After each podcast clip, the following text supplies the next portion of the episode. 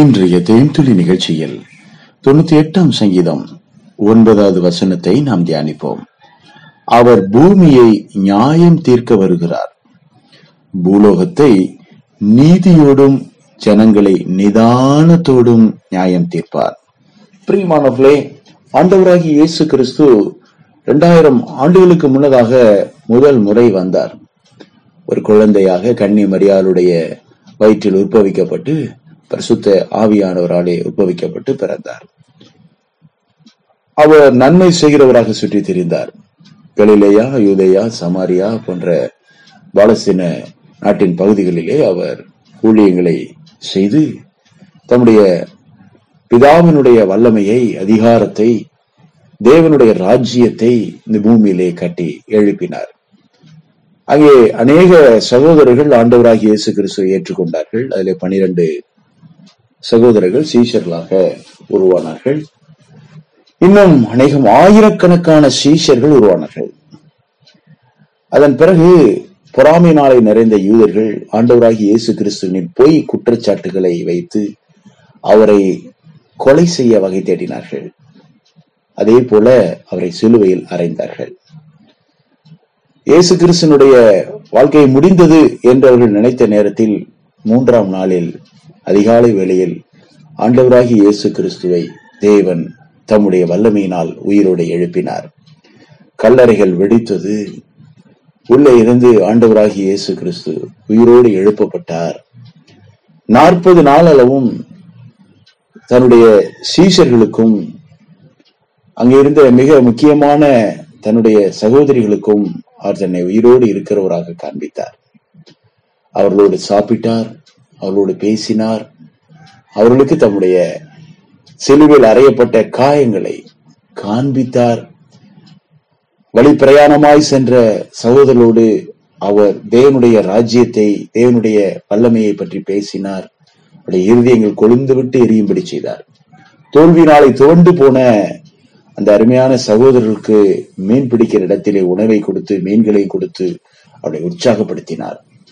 இப்படி நாற்பது நாள் அளவும் தன்னை உயிரோடு இருக்கிறவராக அவர்களுக்கெல்லாம் காண்பித்து அவர் ஒளிவ மலையிலே எடுத்துக்கொள்ளப்பட்டு ஒரு மேகத்தினாலே எடுத்துக்கொள்ளப்பட்டு பரலோகத்திற்கு ஏறி சென்றார்.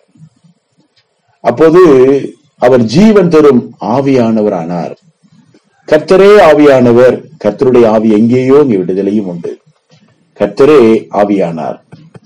இப்போதும் இங்க இருக்கக்கூடிய நம்முடைய எல்லாருடைய உள்ளங்களை தேற்றும்படிக்கு கர்த்தர் ஆவியானவராக நம் மத்தியிலே உலாவிக் கொண்டிருக்கிறார் நம்மோடு இருக்கிறார் நமக்குள் வாழ்கிறார். இதுதான் கிறிஸ்தவ நம்பிக்கை. மட்டுமல்ல எப்படி எழுந்தருளி போனாரோ அதே போல திரும்ப வருவேன் என்று அவர் வாக்கு பண்ணியிருக்கிறார். இதுதான் உன்னத நம்பிக்கை.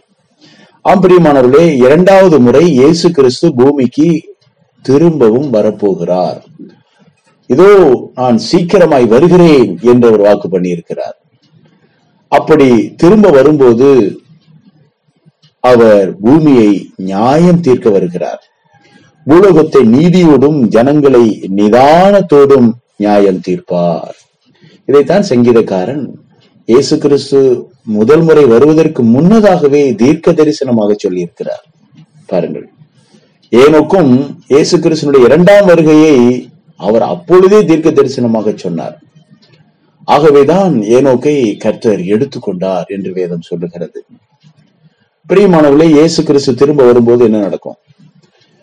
பரிசுத்தமாய் பாவங்களை அறிக்கை செய்து விட்டுவிட்ட தேவனுடைய பிள்ளைகள் அவரோடு எடுத்துக்கொள்ளப்படுவார்கள். பாவங்களை அறிக்கை செய்யாத விட்டு விடாத இந்த பூமியில் இருக்கக்கூடிய ஜனங்கள் நியாயம் தீர்க்கப்படுவார்கள். அக்கிரமக்காரர்களை அநியாயக்காரர்களை துன்மார்க்கரை அவர் நியாயம் தீர்ப்பார். பாவிகளை அவர் நியாயம் தீர்ப்பார். ஆகவேதான் வேதத்திலே அடிக்கடி நாம் சொல்லப்படுகிறது பாவங்களை அறிக்கை செய்து விட்டு விடுங்கள் தேவனுடைய இரக்கங்களை பெற்றுக் கொள்ளுங்கள் என்னிடத்தில் பாவம் இல்லை என்று சொல்லாதீர்கள் பாவம் மன்னிக்கப்பட வேண்டும். மட்டுமல்ல பாவ மன்னிப்பை பெற்றவர்கள் ஒவ்வொரு நாளும் ஒவ்வொரு நிமிடமும் தங்களை சுத்திகரித்துக் கொண்டே இருக்க வேண்டும். ஒரு சுத்திகரிக்கப்பட்ட வாழ்க்கை தேவை பிரியமானவர்களே. கண்களின் இச்சையிலிருந்து நம்மை சுத்திகரித்துக் கொள்ள ஆவியானவர் அழைக்கிறார். தேவையற்ற வாயின் வார்த்தைகள் அவதூறான வார்த்தைகள் காயப்படுத்தக்கூடிய வார்த்தைகள் குற்றப்படுத்தக்கூடிய வார்த்தைகள் தீமையான வார்த்தைகள் கெட்ட வார்த்தைகள் இவைகளிலிருந்து நம்மை சுத்திகரித்துக் கொள்ளும்படி ஆவியானவர் நம்மை அழைக்கிறார்.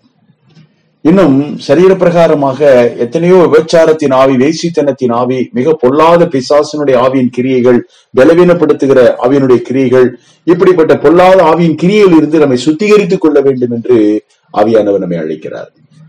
பிரியமானவர்களே இப்படி ஒவ்வொரு நாளும் ஒரு பூனைக்குட்டியை போல நீங்க கவனித்து பாருங்கள். ஒரு பூனைக்குட்டி ஆங்காங்கே உட்கார்ந்து தன்னைத்தானே அது நக்கி நக்கி சுத்திகரித்துக் கொண்டே இருக்கும்.